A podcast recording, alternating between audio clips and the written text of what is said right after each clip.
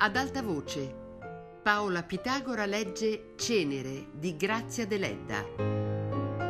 Prima puntata.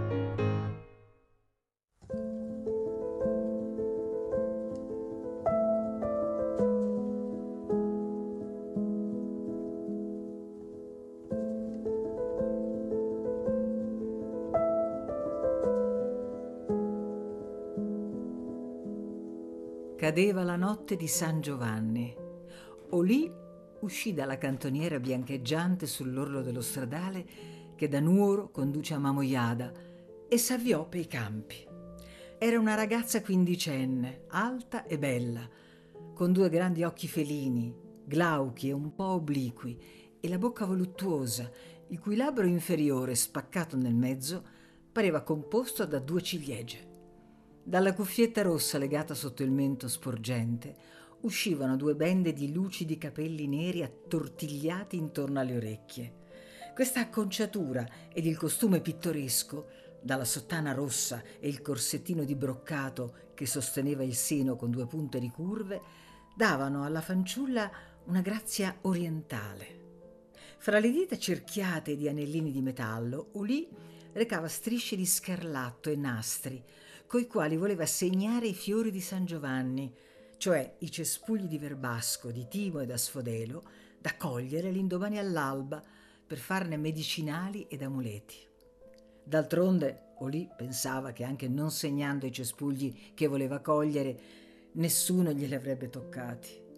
I campi intorno alla cantoniera dove ella viveva col padre ed i fratellini erano completamente deserti Solo in lontananza una casa campestre in rovina emergeva da un campo di grano, come uno scoglio in un lago verde.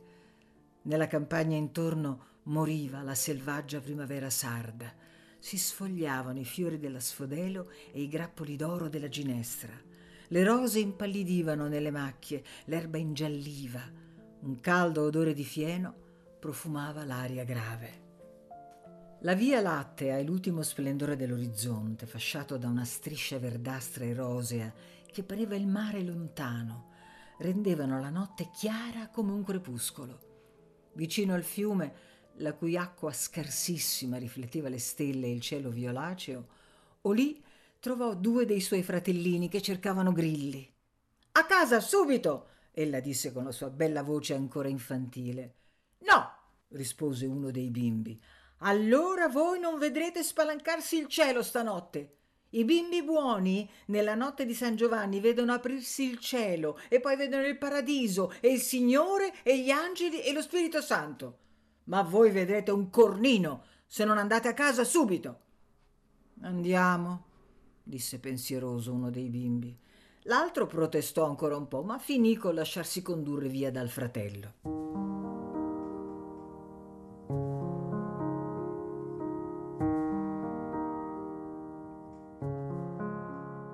Olì andò oltre, oltre l'alveo del fiume, oltre il sentiero, oltre le macchie di olivastro.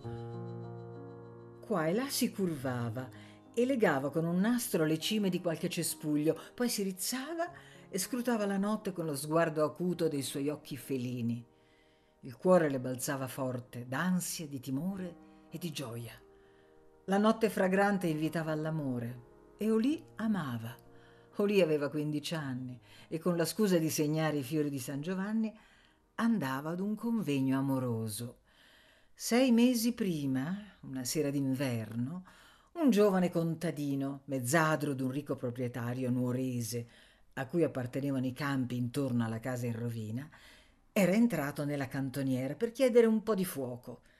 Era un giovane alto, con lunghi capelli neri lucidi d'olio, i suoi occhi nerissimi non si lasciavano quasi guardare, tanto erano luminosi, e soltanto Olì poteva fissarli con i suoi, che non si abbassavano davanti a nessuno. Il cantoniere, uomo ancora giovane ma già grigio, stanco di fatiche, di affanni e di miseria, accolse benevolmente il contadino, gli diede una pietra focaia, lo interrogò sul suo padrone e lo invitò a tornare sempre che voleva. Da quella sera il contadino frequentò assiduamente la cantoniera. Nelle sere piovose raccontava storielle ai bambini raccolti intorno al focolare fumoso e ad Olì insegnò i posti dove meglio crescevano i funghi e le erbe mangerecce. Un giorno egli trasse la fanciulla fin verso un avanzo di nuraghe, sopra un'altura, fra macchie coperte di bacche rosse, e le disse